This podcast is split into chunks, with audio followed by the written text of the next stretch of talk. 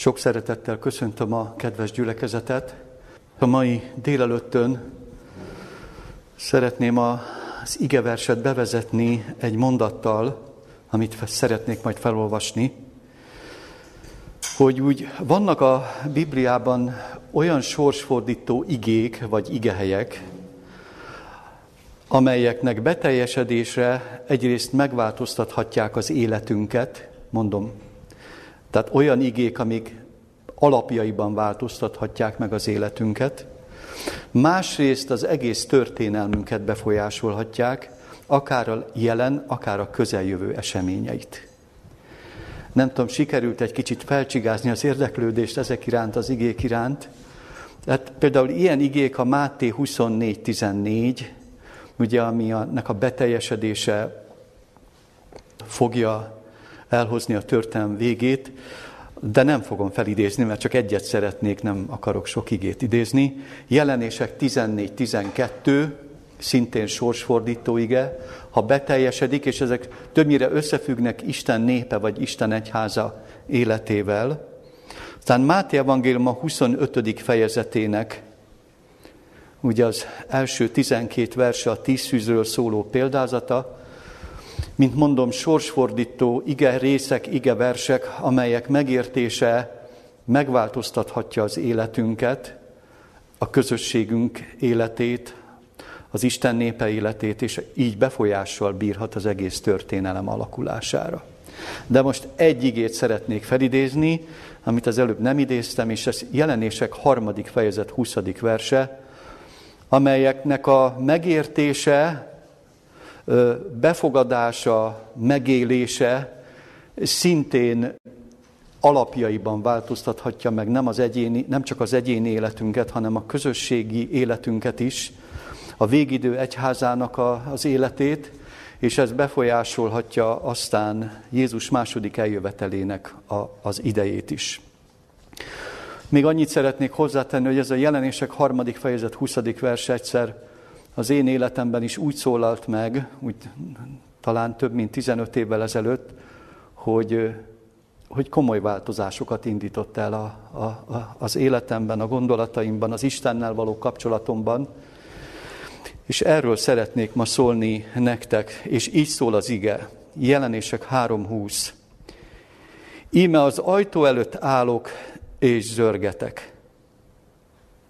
Ha valaki meghallja az én szómat, és megnyitja az ajtót, bemegyek ahhoz, és vele vacsorálok, és ő én velem.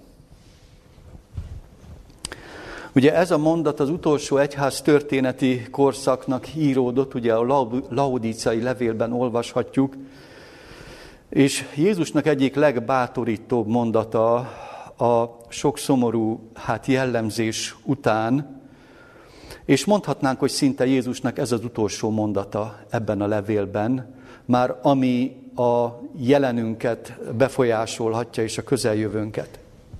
Három vonatkozásban szeretnék szólni erről az egy mondatról, de az első három szaváról ö, szeretnék szólni az első két vonatkozásban, már pedig arról, hogy íme az ajtó előtt állok hogy ez most hogyan teljesedik napjainkban.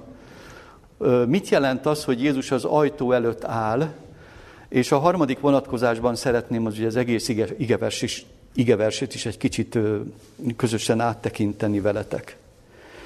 Tehát íme az ajtó előtt állok és zörgetek, még ezt is hozzátehetjük, ez az első vonatkozása ennek az igének szoktuk sokszor emlegetni, hogy ez nem csak egy térbeni közelséget jelent, hogy Jézus az ajtó előtt áll, hanem ez egy időbeli közelséget is jelent, vagyis hogy Jézus második visszajövetelének a közelségét, nagyon-nagyon közelségét is bemutatja. Ugye az előző levelekhez képest látunk egy történeti időbeli előrehaladást, ahogy Jézus bejelenti, hogy, hogy a történelemben hogy halad a, a történelem egyre közelebb ahhoz a ponthoz, amikor ő másodszor vissza fog térni.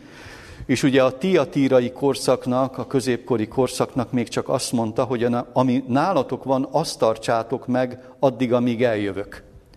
Jelenések 2.25. Majd eljövök valamikor, mondta a középkornak, de azt tartsátok meg, ami nálatok van. A késő protestáns, vagy a, a reformáció pora végén a szárdiszi gyülekezetnek Jézus már azt mondta, hogy mint a tolvaj eljövök hozzád, és nem tudod, mely órában jövök. És ha nem vigyázol, elmegyek hozzá. Tehát érezzük, hogy, hogy már egy kicsit közelebb vagyunk ahhoz, hogy majd valamikor eljövök, mint a tolvaj jövök el. Aztán a filadelfiai levél, ugye a, a nagy megújulás, vagy a protestantizmusnak ez a, ez a szép korszaka, ez a 19. század, 18. század, 19. század eleje, a filadelfiai korszak, ami azt jelenti, hogy a testvéri szeretet. Ennek a korszaknak már Jézus azt üzeni jelenések 3.11-ben, hogy íme eljövök hamar. 19. század. Íme eljövök hamar, tartsd meg, ami nálad van. És ezután érkezünk el a mostani, a laudicai korszakhoz, ez már a 19. század végétől egészen napjainkig tart, amikor Jézus azt mondja, hogy én már az ajtó előtt állok. Nem csak, hogy hamar eljövök, hanem itt vagyok az ajtó előtt. Miből tudhatjuk, miből mondhatjuk, hogy ez valóság, hogy Jézus tényleg már a közelsége, a második eljövetele annyira közel van, mintha itt az ajtónk, ajtónk előtt állna és zörgetne az ő, az ő itt léte, visszajövetele.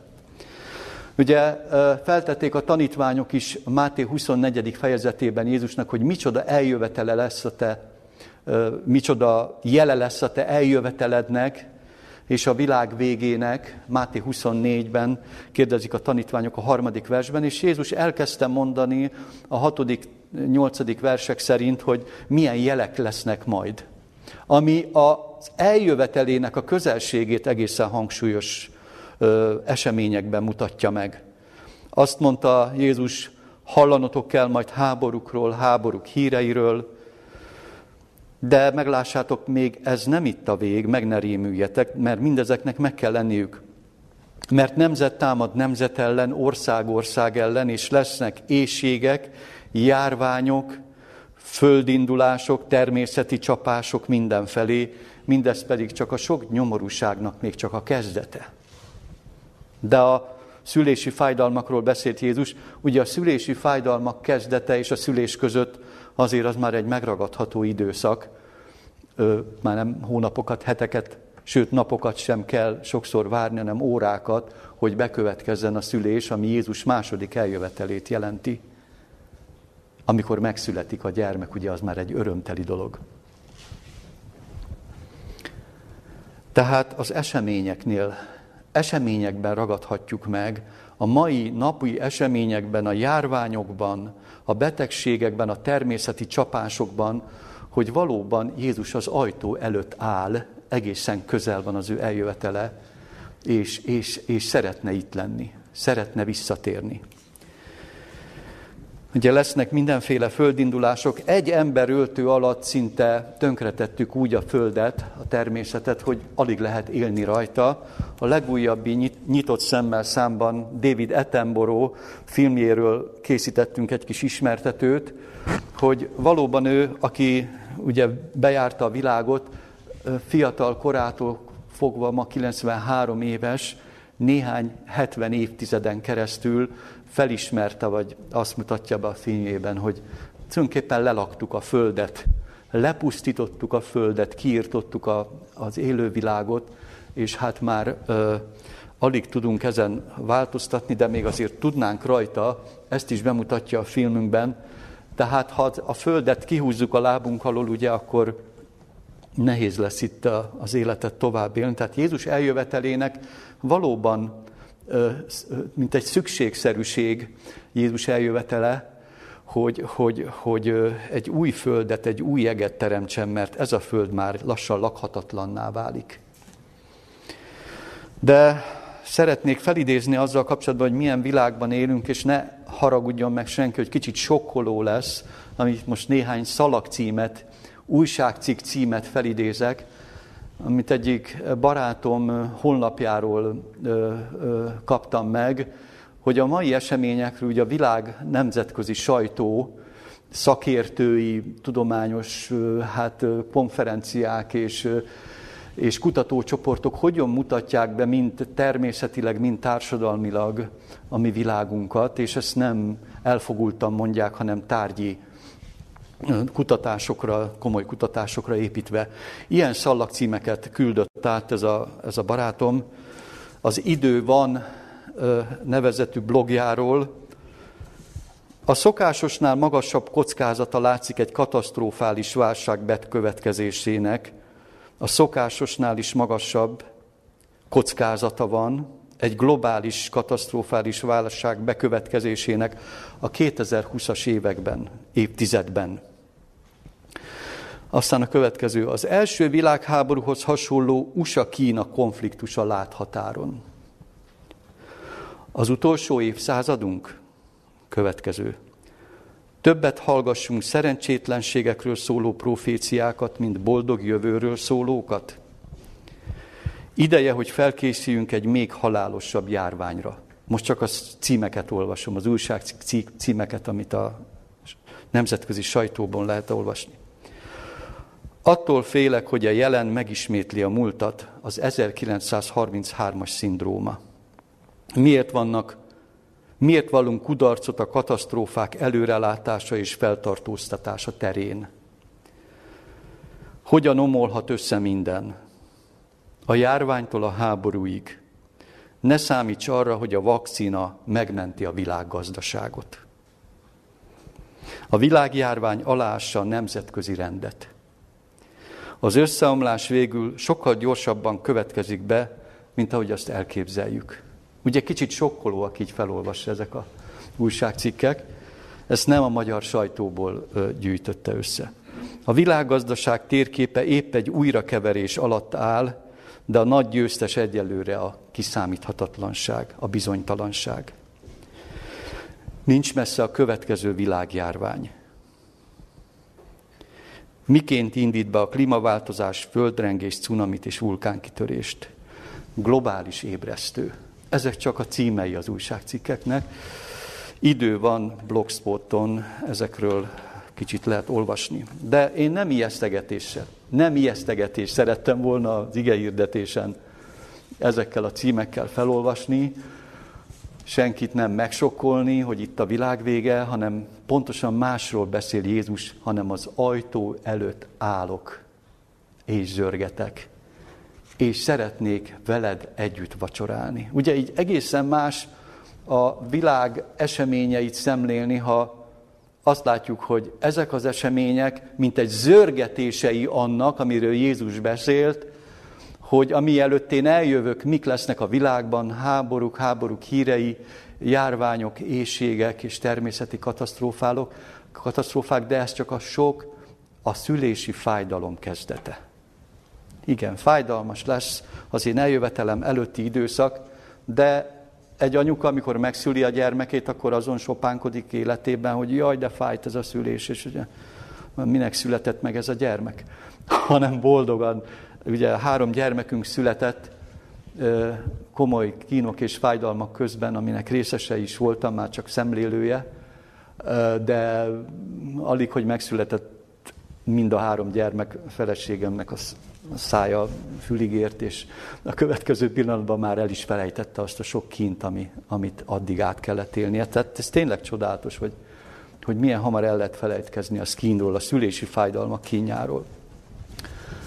De menjünk a következő gondolatra, hogy az ajtó előtt állok és zörgetek. Második vonatkozásban ez mit jelent?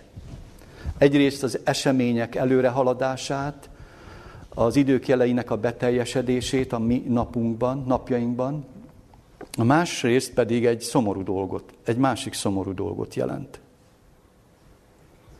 Mert hogy ezt a gyülekezetnek mondja, az egyháznak mondja, Jézus a végidő egyházának mondja, hogy az ajtó előtt állok és zörgetek. Hát ebben mi a szomorú? Ebben mi a szomorú? Hát, hogy az ajtón kívül van Jézus. hogy a végidő egyházába Jézusnak most nincs belülről életet, vagyis nincs, nincs az egyházon belül Jézus úgy, ahogy szeretne.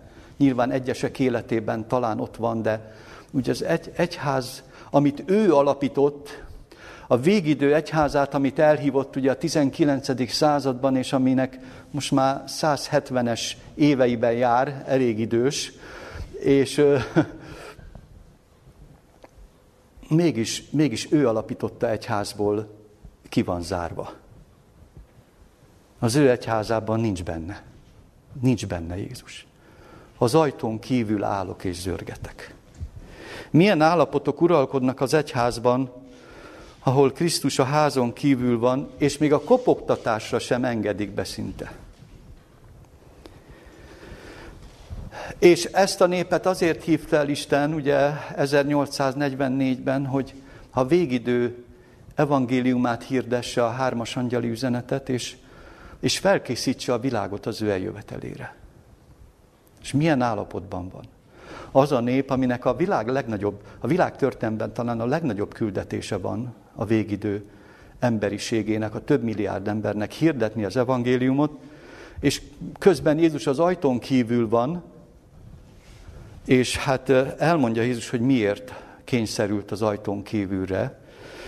Ugye, mert ezt, ezt mondják a bent lévők, hogy hát gazdag vagyok, meggazdagodtam, semmire nincs szükségem. Ugye ismerjük ezt a laudicei levelet, a jelenések könyve harmadik fejezet 14. versétől a 22. verséig olvashatunk. Hát én, én, én, én, én, én nekem annyi mindenem van, és tényleg van bőséggel, ige ismeret, van tudás, még anyagi javak is vannak bőséggel, tehát van gazdagságom, és meggazdagodtam, tulajdonképpen semmire nincs, még rád sincs szükségünk, mondhatjuk így közvetetten az igéből, ahogy így ezt mondják. És Jézus viszont azt mondja, hogy ez csak egy vélt gazdagság, mert te közben nem tudod, és pontos itt a fordítás szerint te vagy a nyomorúságos állapotban, a szánandó állapotban, szegény, vak és mezítelen vagy. Ugye ez azért egy kicsit szomorú, hogy hát be, akik bent vannak, miközben gazdagnak érzik magukat, mégis szánalmas állapotban vannak, mondja Jézus, ez egy szánandó, a nyavajás helyén az eredeti szövegben inkább így fordíthatnánk, hogy szánalmas az állapotod, mert miközben te jól érzed magad, vagy azt mondod, hogy gazdag vagy és meggazdagodtál, közben vak vagy, mezítelen és, és, és szegény. Azért nem tudom, hogy ha úgy egy kicsit úgy Jézus szemével körülnézünk a, egy ilyen közösségben, ahol ö, vakok, félmeztelenek és szegények élik az életüket, az milyen, milyen, milyen közösség, vagy milyen, milyen, hogy éreznénk magunkat? Mesz, mesztelenkednek, ugye mezítelen vagy, azt mondja, vak is vagy, tehát egymásnak néha neki mennek, mert nem látnak, vagy neki mennek dolgoknak, mert nem látnak. És hát közben azt hiszik, hogy gazdagok, csak ez, a gaz, ez az arany, ez, ez hamis. Ez nem igazi arany. Mert az az arany, ami igazi, az arról azt mondta Jézus, hogy az, az tűzben megpróbált arany. Ugye a szegénységet azt mondhatjuk, hogy a hit hiánya teszi, a hit hiánya miatt szegények, mert a tűzben megpróbált arany az a hit, a Biblia szerint. A mezítelenség az a, a fehér ruha hiányát, a ruha hiányát jelenti, ami a tiszta jellemnek a fogyatékosságait mutatja. Tehát a tiszta jellem hiányzik, a hit hiányzik, és a vakság pedig azt jelenti, hogy nem látja Istent, is, nem ismeri igazán, de önmagát sem látja maga valóságában. De Jézus azt mondja, hogy ha, ha beengedsz az ajtón, akkor én rendelkezésedre bocsátom ezeket. De hát az ajtón kívülről ezt nem tudom így beadni. Bocsánat neked. A, a, a ruhát, a, az aranyat, meg a szemgyógyító írt. Ez az kell, hogy ezt átadjam mind neked, a tiszta jellemet, a, az igazi hitet, a, a, a szemgyógyító írt a, az ige mély megértéséből fakadó önismeretet, hogyha be, beengedsz az életedbe. És itt érnénk át akkor a harmadik vonatkozására ennek az igének, és talán most már a reménységről fogunk beszélni. Mert hogy Jézus itt van az ajtó előtt a történelem végén. Érzékeljük, látjuk. Mindenkit maszkba ül előttem, csak én nem vagyok maszkba. Azért ez nem normális, hogy itt hónapokon keresztül ilyen, ugye, állarcba jár mindenki ebben a világban. nem egy normális világ. Aztán, aztán az, sem, az sem kizáró tényező, az sem elhanyagolandó tényező, hogy hát Jézusnak meddig kell kívül maradni az egyházán? Mert hogy hogy tudja így elvégezni azt a nagy küldetését, amit Jézus rábízott, hogy, hogy az Isten országának ez az evangéliuma hirdettetik az egész világon minden népnek, ágazatnak és nyelvnek, és akkor jön el a vég. Ez hogy tudja be teljesíteni, hogyha Jézus az ajtón kívül van? És utoljára tehát most jön a bántorítás, hogy egyénileg, egyes szám első szemében, vagy második szemében mondja azt, hogy azt mondja, hogy én a te ajtód előtt állok. Én a te ajtód előtt állok. Elsősorban én téged kereslek. Én, én személyesen szeretnék veled kapcsolatba kerülni. Mindazok ellenére, amit az előbb elmondtam a diagnózist, hogy, hogy milyen, milyen állapotok vannak, és talán a te életedben is. Csodálatos, hogy a Biblia Istenét úgy mutatja be az igaz Istent, a jó Isten, aki nem fordul el a, a nyomorultól, a, a betegtől, a szánalmastól, a vaktól, hanem, hanem, hanem inkább segítségére siet, hogy meggyógyítsa. Persze, ha elfogadja a, a beteg, a mezítelen, a szegény elfogadja a segítséget, akkor Jézus közeledik hozzá, ott áll az ajtónk előtt, hogy sem az egyháztól nem fordult el Isten, ott áll az ajtó előtt, vár végig, hogy be, bebocsátást nyerjen, sem a mi életünktől nem fordul el, és ezt lehet, hogy évekig, évtizedekig is gyakorolja, hogy évek ö, ott áll az ajtónk előtt, és szeretne velünk közösségbe lépni. Egy csodálatos idézetet olvastam a Jézus élete című könyv első fejezetéből, amin nem tudok eleget csodálkozni és gondolkodni, hogy ez hogy lehet, hogy Jézus milyen közel jött hozzánk, és hogy ezt felfogjuk-e, hogy ilyen közel, hogy ez a közelség mit jelenthet a, a mi életünkben. Azt írja a velünk az Isten című fejezetben Ellen White, amit Krisztus megvalósított életével és halálával, a sokkal több, mint a bűn okozta rontás meggyógyítása.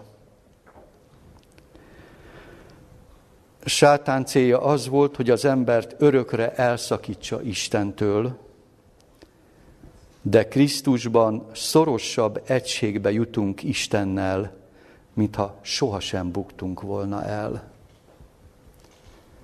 Krisztusban szorosabb egységre jutunk Istennel, mintha sohasem buktunk volna el. Hát ezen van mit gondolkodni, nem? De mennék tovább. Hát annak ellenére, hogy ilyenek vagyunk, meg olyanok vagyunk, mondja a diagnózist Jézus, akkor is zörget, kitartóan zörget, és a leghalványabb erőszakot sem alkalmaz, hogy beléphessen az életünkben. A leghalványabb erőszakot sem. Türelmesen, vár, tapintatosan szólítgat bennünket, hogy beengedjük.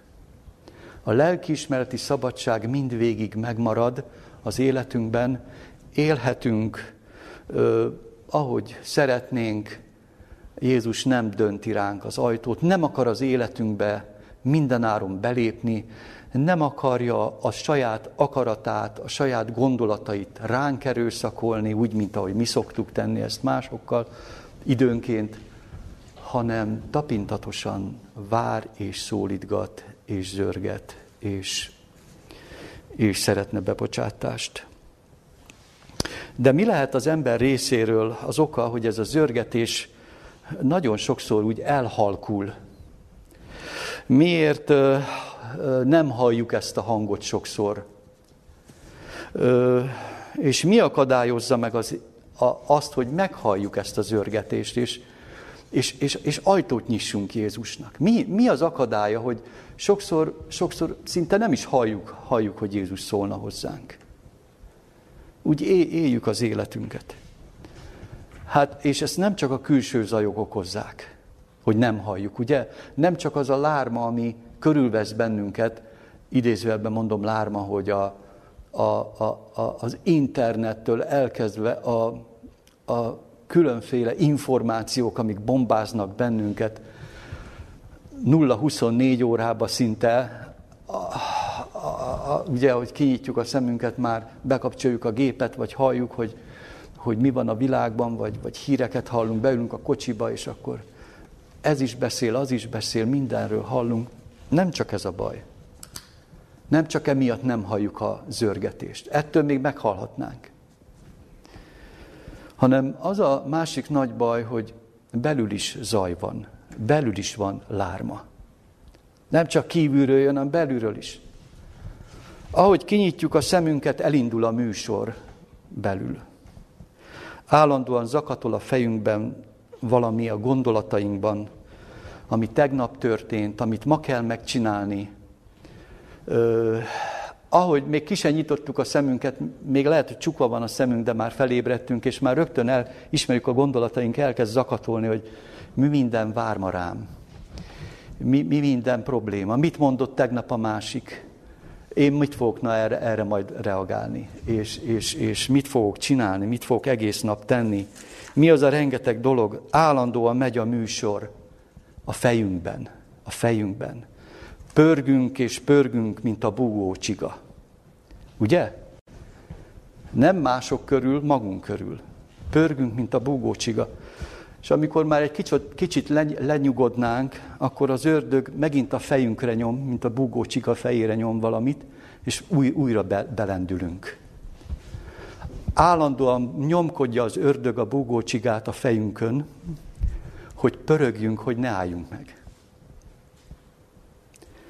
Pirinszki mondja, hogy olyanok vagyunk, hogy nem tudunk jelen lenni az Isten számára, mert vagy a múlt törmelékei között matatunk, vagy a jövőt tervezzük. Nagy mondat, nem? Nem tudunk a jelenben élni.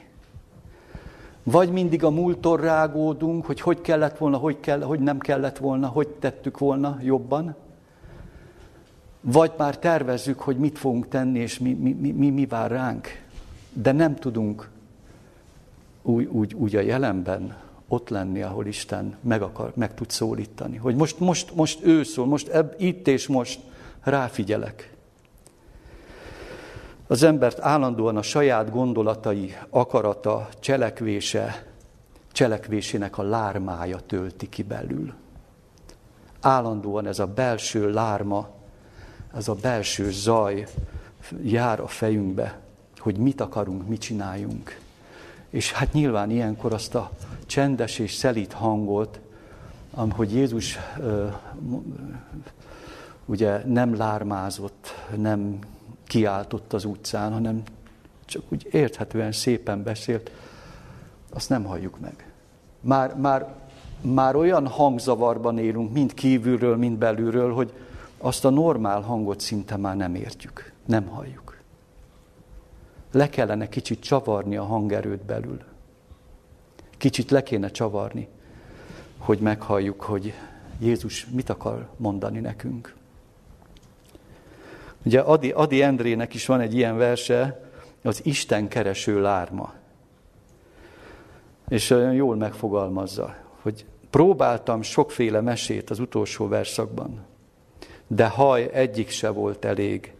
szívemben, idegeimben kiabáló nagy lárma. Szívemben, idegeimben kiabáló nagy lárma. Téged keres fölség, Isten a tied minden. Na, és hogyan juthatunk el ezek után, hogy ez a szívünkben, idegeinkben ö, ö, kiabáló nagy lárma lecsendesedjen? És meghalljuk az örgetést és, ö, és a kopogtatást, és aztán ennek nyomán megnyissuk az ajtót. Három dolgot mond itt Jézus zörgetek, az ő szavának a meghallgatása, tehát hogyan jutunk el a vacsoráig, hogy közösen vacsorázzunk. Először halljuk meg az ő szavát, aztán nyissuk meg az ajtót, és vacsorázzunk vele.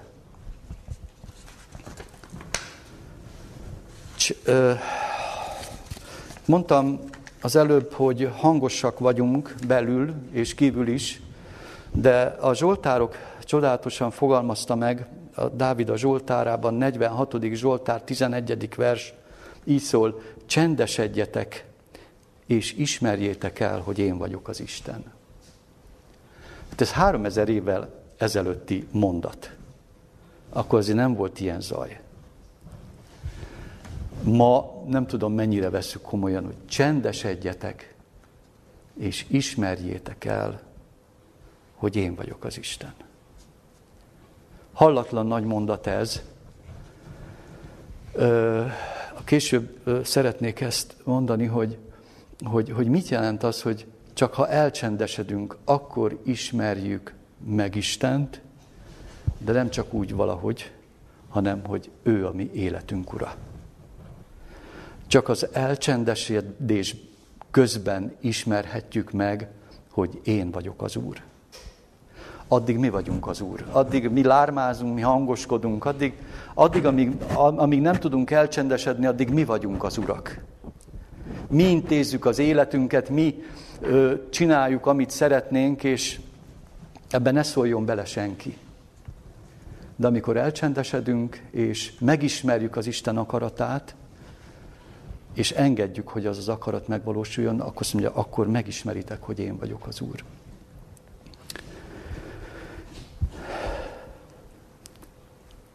Hát ez is 115 év, 105 évvel ezelőtt, nem, nem 105 évvel ezelőtt, igen, vagy 110 évvel ezelőtt született sorok, amit Ellen White írt, tehát az élete végén írta a Nevelés című könyvet, 1915-ös évek körül.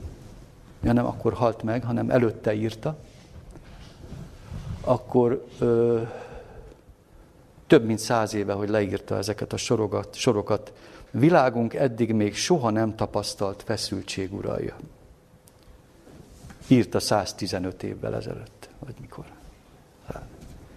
Világunkat eddig még soha nem tapasztalt feszültség uralja.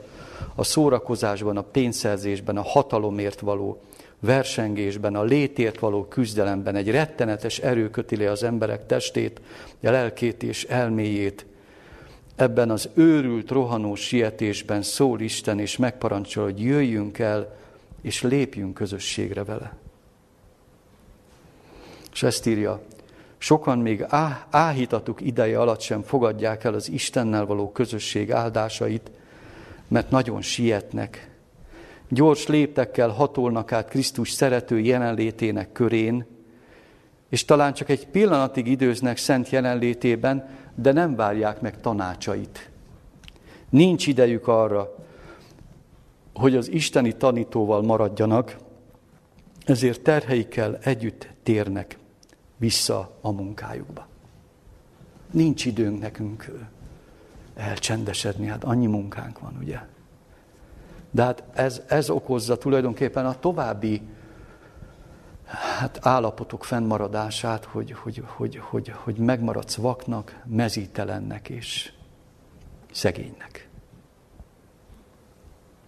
Nem? Tehát ha, ha, ha nem tudjuk átvenni Jézustól a gyógyszert, akkor, na bocsánat, nem megyünk el orvoshoz, nem vesszük be a gyógyszert, nincs időnk rá, akkor mi, akkor mi változik? Csak igen, változik, rosszabb lesz az állapot Ugye? Változni mindenképpen van változás az életünkben, ha akarjuk, ha nem. Ha akarjuk, akkor pozitív irányba mehet a változás, ha nem akarjuk a változást, akkor törvényszerűen negatív tendencia folyamat indul el. Kedves gyülekezet, mi az, hogy zörgetés, és mi az, hogy a szívünkön kopogtat?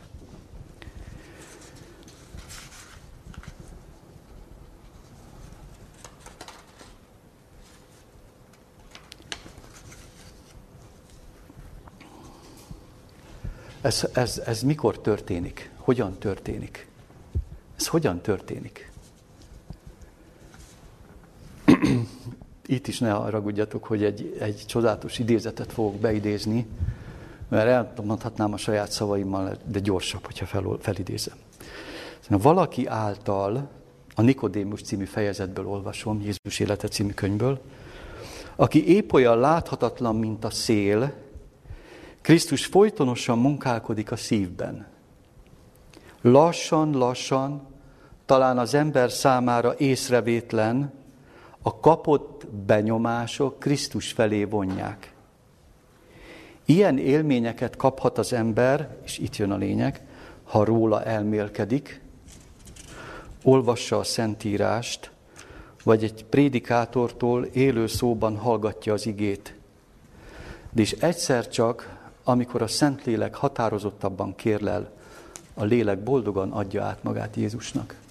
Tehát a Szentlélek munkája, mikor Jézusról gondolkodunk, róla elmélkedünk, olvassuk a Szentírást, vagy élő szóban hallgatunk egy ige hirdetést. És a gondviselés is körülvesz bennünket, hogy zörgetés a, természeten keresztül, a csodálatos szépségen keresztül, egy zenemünk keresztül, egy, egy gyönyörű zenemünk keresztül is lehet hallani ezt a, ezt a, ezt a, ezt a halk kopogtatást, Jézusnak a kopogtatását. Szoktuk hallani? Igeolvasás, róla való elmélkedés, zenehallgatás, imádság, elmélyült imádság közben halljuk ezt a hangot? Vagy akkor is csak, csak, csak a saját hangunkat halljuk?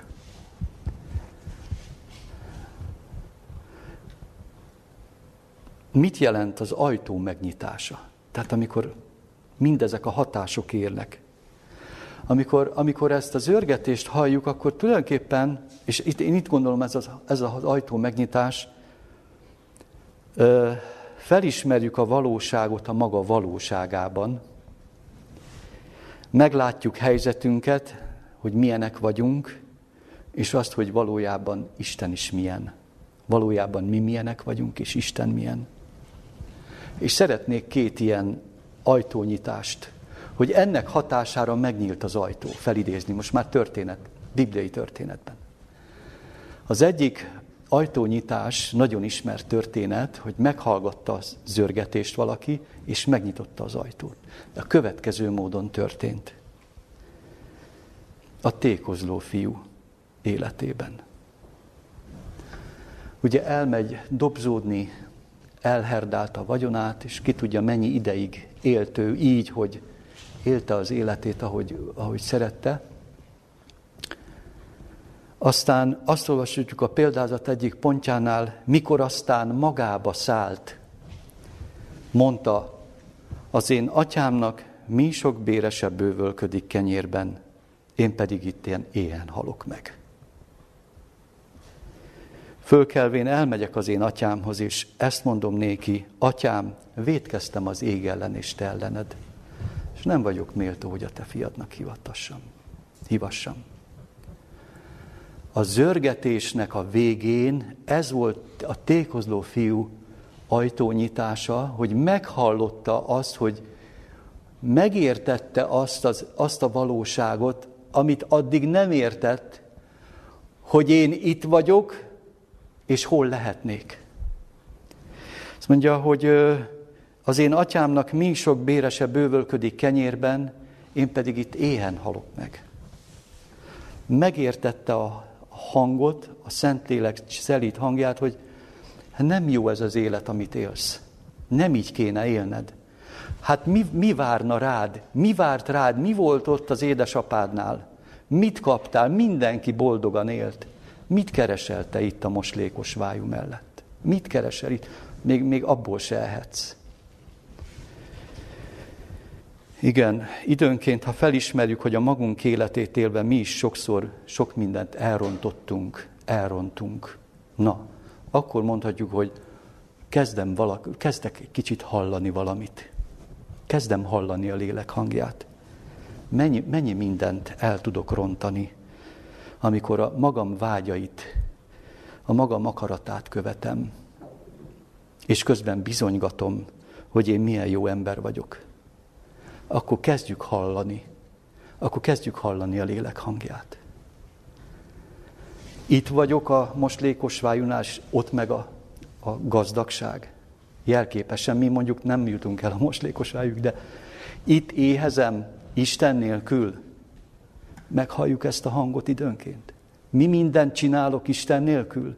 Mi mindent élek az életemben, anélkül, hogy Isten itt lenne velem, a jelenben? Anélkül, hogy Istennel együtt élhetnék, ahol, ahol gazdagság van, bőség van, ahol szeretet van. Magam erejéből csak bűnt bűnre tudok halmozni, és olyan könnyen meg tudok bántani embereket, olyan hamar kicsúszik a számon az ítélkező beszéd, és ez annyira elidegenít Istentől és embertársaimtól, hogy én tulajdonképpen nem vagyok jobb a tékozló fiúnál sokszor. Csak éppen fizikailag nem moslékos vájú, hanem gazdag vagyok, meggazdagodtam. Semmire nincs szükségem. Gondolhatta, gondolhatta a tékozló fiú is, talán éveken, hónapokon keresztül, hogy hát én még mindig gazdag vagyok, mert az atyai örökség még mindig valahogy van, csak aztán már elfogyott és el kellett mennem dolgozni, de még mindig tudok tenni valamit a magam erejéből. Igen, amikor mi zörgetünk, amikor Isten zörget, akkor csak egyet szeretne mondani, hol vagy, Ádám hol vagy, ember hol vagy, ott vagy, ahol lenned kéne. Boldog vagy? Békességed van? Nyugalmad van? Úgy élsz, ahogy szeretnél? Velem együtt élsz? Ez az örgetés. És amikor megnyitjuk az ajtót, ahogy tékozló fiú azt mondja, ez, ez már elviselhetetlen, felkelvén elmegyek az én atyámhoz, és ezt mondom neki, védkeztem az ég ellen Isten. Na ez az ajtónyitás. Most éppen a tékozló fiúnak kellett elmenni, nekünk nem kell elmenni sehova. Nekünk csak ezt el kell ismerni, amit a tékozló fiú elismert. Ez az ajtónyitás. Aztán a következő ajtónyitás pedig egy ószövetségi személy életéből szeretném felidézni röviden. Ott is évekig, évtizedekig tartott a zörgetés. Azért, hogy nincs reménytelen állapot az mi életünkben sem, talán éppen Manassé király története igazolja, hogy, hogy Isten év, évtizedeken keresztül, 55 éven keresztül zörgetett az ajtaján. Nem azt mondom, hogy a mi életünkben is ezt, ezt várjuk ki, ezt az 55 éves zörgetést.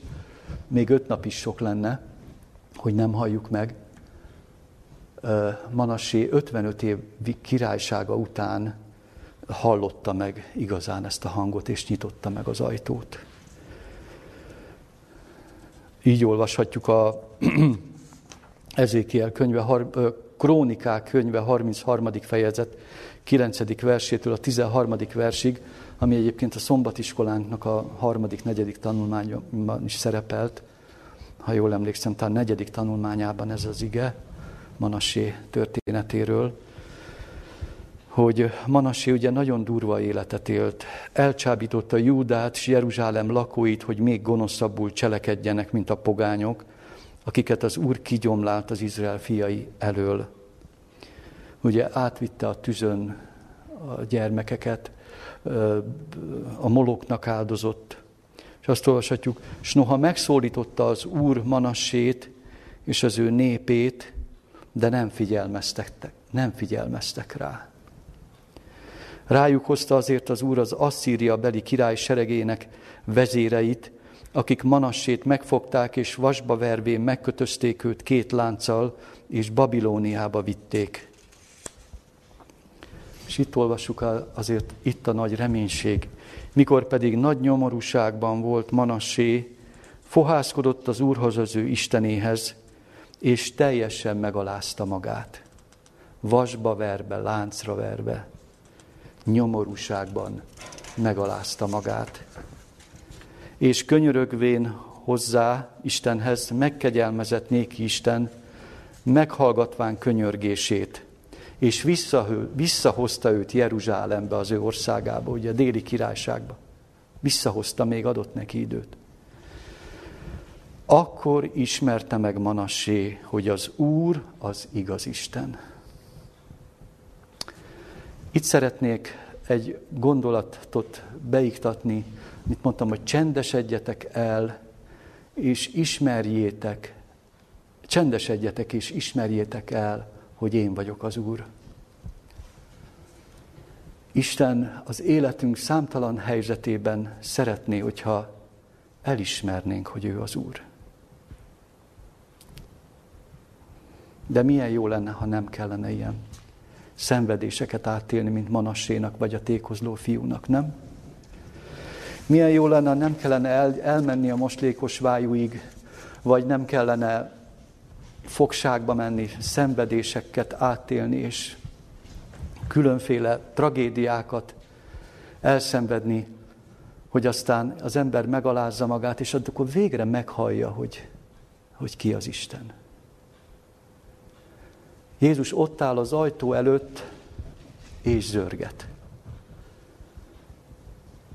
És ö, olyan kevés időt hagyunk az életünkben annak, hogy meghalljuk az ő szavát, az örgetést, és, és, és, és megnyissuk neki az ajtót, és amikor megnyitjuk az ajtót, az azt jelenti, hogy elismerjük, hogy ő az Úr.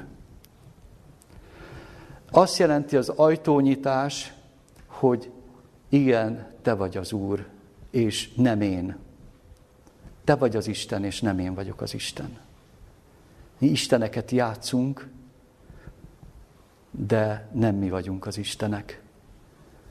Isten csak egy van az Úr. És ő akkor lesz Úr igazán az életünkben, ha engedjük, hogy ő legyen az Úr.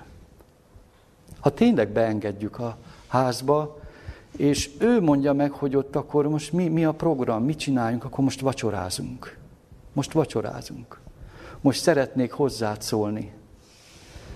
Szeretnék itt lenni veled, és, és beszélgetni veled, és a te életedet irányítani. Én szeretném irányítani az életedet, mert én vagyok az Úr, de csak akkor teszem meg, addig nem. Egy lépéssel sem megyek tovább, amíg be nem engedsz az életedbe.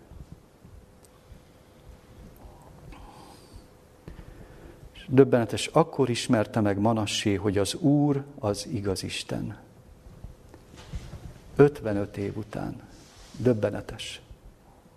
Mennyi szenvedés, mire megismeri az ember, hogy az Úr az igaz Isten. Mennyit kell küzdenie Istennek azért az életünkben, hogy megismerjük, hogy ő az igaz Isten. Az pedig az örök élet, hogy megismerjenek téged, az egyedül igaz Istent, és a Jézus Krisztust, akit elküldtél. De hogy ismerjük meg, ha az ajtón kívülre rekesztjük? És milyen csodálatos, amikor beengedjük az ajtón, és leülünk vele vacsorálni, átalakítja a szobát, átalakítja az életünket, átalakít mindent, ha engedjük. Ha engedjük, mindent átalakít. Olvastam egy könyvben, hogy mi a lakásunkban csak egy-két dolgot szeretnénk kiavítani, egy kis képet cserélni, vagy, vagy egy kis festéssel kifoltozni a lakásunkat. Jézus olyan nagy lakás átalakítást szeretne végezni az életünkben, hogy még a vakolatot is leveri. és újat épít, új vakolatot épít, és új falakat ö, ö, vesz, új falakat épít az életünkben, és ő rendezi be az életünk szobáját, hogy, hogy, hogy, hogy ilyen, ilyen mértékű változást akar az életünkben Isten elvégezni. És egy képet idézek fel utoljára, amit egyszer kaptam interneten valakitől, már jó pár hónappal ezelőtt. Jézus az ajtó előtt zörget. Ott áll szépen az ajtó előtt és zörget. Az ajtó másik oldalán pedig tartják a, a, az ajtót belülről az egyház lakói, az egyházban lévők, és ezt kiáltják egymásnak, bene engedjétek, mert mindent megváltoztat. Azt mondják bent az egyházban, hogy halljuk az örgetést, de bene engedjétek Jézust, mert mindent megváltoztat. Nem csak egy-két képet akar kicserélni a falon, áthúzni a kárpitot a bútorainkon, hanem az egész házat, az egész lakást meg akarná változtatni, mert van mind változtatni, ahol ö, vakság van, betegségek vannak, hithiánya van, ugye, és mesztelenül szaladgálnak a lakásban. Ugye mezítelenek.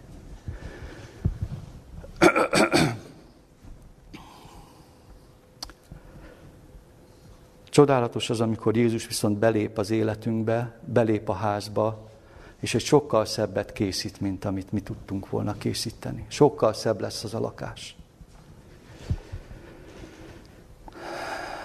És ez az ajtónyitás után mindannyiunk életében bekövetkezhet. Azt írja a lélek munkájáról, hogy amikor az Isten lelke átveszi az uralmat a szív felett, amikor Isten átveszi az uralmat a házunk felett és az életünk felett, akkor átalakítja az életet. Az ember elveti a bűnös gondolatokat, lemond a gonosz cselekedetekről, szeretet, alázatosság és béke lép a harag, irigység és összeférhetetlenség helyébe. A bánatból öröm lesz, az arcon égi fény tükröződik. Senki sem láthatja a kezet, amely fel, leemeli a terhet, nem láthatja a mennyei udvarokból alászálló fényt, az áldás akkor jön, amikor a lélek hittel aláveti magát Istennek. Ez az emberi szem számára nem látható hatalom új lényt hoz létre Isten képmására. Kívánom, hogy valóban ez a egy mondat az életünkben úgy, úgy, úgy életszerűvé váljon, valósággá váljon, hogy az ajtó előtt állok és zörgetek. Ha valaki meghallja az én szómat, és megnyitja az ajtót, még az is kell, hogy megnyitja az ajtót. Nem csak halljuk, hanem megnyitja az ajtót. Felismeri, hogy az Úr az egyedül igaz Isten. Felismeri, hogy én itt éhen halok meg, miközben az édesapámnál még a bőr, béresek is bővölködnek kenyérben. Ezt meghalljuk, megnyitjuk az ajtót, akkor bemegyek, ahhoz is vele vacsorálok. Az áldás akkor jön, amikor a lélek hittel aláveti magát Istennek. És akkor elvégezheti Jézus az, az, az egyházban az először a mi életünkben. Először a mi életünkben kell, hogy Isten elkezdje a változást, és ha elkezdődik a változás a mi életünkben, akkor az majd terjed, mint a fertőzés, mint a koronavírus. Na bocsánat. Ha a mi életünkben igazi változás elindul, és Isten belépett az életünkben, és Krisztus a lélek által ott lakozhat, nem csak úgy egy-két órára, hanem ott lakozhat, vacsorázunk vele, és mi ő vele, és közösséget ápolunk vele, akkor az, az megváltoztathatja az egyházat is. Az, nem az egészet, mert mindenki nem biztos, hogy be fogja engedni ezt a, ezt a Krisztust, de akkor elindulhat a változás, a megújulás az egész egyház életében. De addig nem. Addig, amíg várjuk másoktól a változást, várjuk másoktól, hogy többet cselekedni, többet tenni, többet dolgozni, addig nem lesz igazi változás, mert Krisztus még mindig kívül van az ajtón. Addig igazán mit, mit, mit csinálunk? Mint Márta. Sürök, forog, ahelyett, hogy leülne Jézus lába mellé. És ez a jobbik rész. Ő a jobbik részt választotta, mondta Jézus. És azt tőle el nem vétetik. Kívánom, hogy mi is ezt a jobbik részt válasszuk, hogy beengedjük Jézust az ajtón, és fölébredünk a szunnyadásunkból, és valóban Jézus eljövetelét sietethetjük azzal is, hogy ezzel, ezzel az élettel szolgálunk másoknak. Amen. Szerető Istenünk, édesatyánk, köszönjük, hogy Jézus Krisztus az ajtónk előtt áll és zörget, és az idők jele is ezt mutatja, hogy nagyon közel van az ő eljövetele, de mielőtt még visszatérne erre a földre, szeretne belépni a mi életünkbe is. Szeretné, ha nem zárnánk ki a, az életünkből. Szeretné, hogyha meglátnánk, hogy az a gazdagság, amitben mi élünk, és mi hisszük, hogy gazdagok vagyunk, azok vélt gazdagságok. Valójában szegények, vakok és mezítelenek vagyunk nélküled. Mert nálad nélkül semmit sem cselekedhetünk jól. Köszönjük, hogy te folyamatosan zörgetsz a mi életünkben. És bárcsak ez a zörgetés nem halkulna, hanem erősödhetne úgy, hogy belül mi is elcsendesedünk, és ezt az állandó lármát, amit magunkban csapunk, és az ördög csap bennünk, azt lecsendesítjük, lecsendesíthetnénk, és valóban keresnénk téged. És akkor talán olyan dolgokat hallanánk meg, amit eddig még nem igazán, hogy Te vagy az Úr, Te vagy az igaz Isten, és szeretnél a mi életünkben is az lenni. Talán meghallgatnánk, hogy mi csak uh, urak szeretnénk lenni, de, de nagyon rossz uraság az, amit mi gyakorlunk. Hanem te, mint szolga szeretnél, te, mint szolga szeretnél a mi életünk ura lenni, hogy bennünket szolgálj, és mi is ezáltal másokat szolgálhassunk. Segíts ebben minket, kérünk, hiszen annyi szeretettel már zörgettél az ajtónkon, annyiszor megismerhettünk már, de segíts, hogy újra és újra, újra megismerjünk téged, mert olyan sokszor elfelejtkezünk te rólad. Kérünk, és segíts, hogy amikor megismerünk téged, akkor engedjük, hogy az egész házat átalakítsd, engedjük, hogy az egész lakásunkat átrendezd, átrendezd az egész életünket, mert, mert nagyon nagy szükség lenne rá. Kérünk téged, hallgass meg bennünket az Úr Jézus Krisztus nevében. Amen. Amen.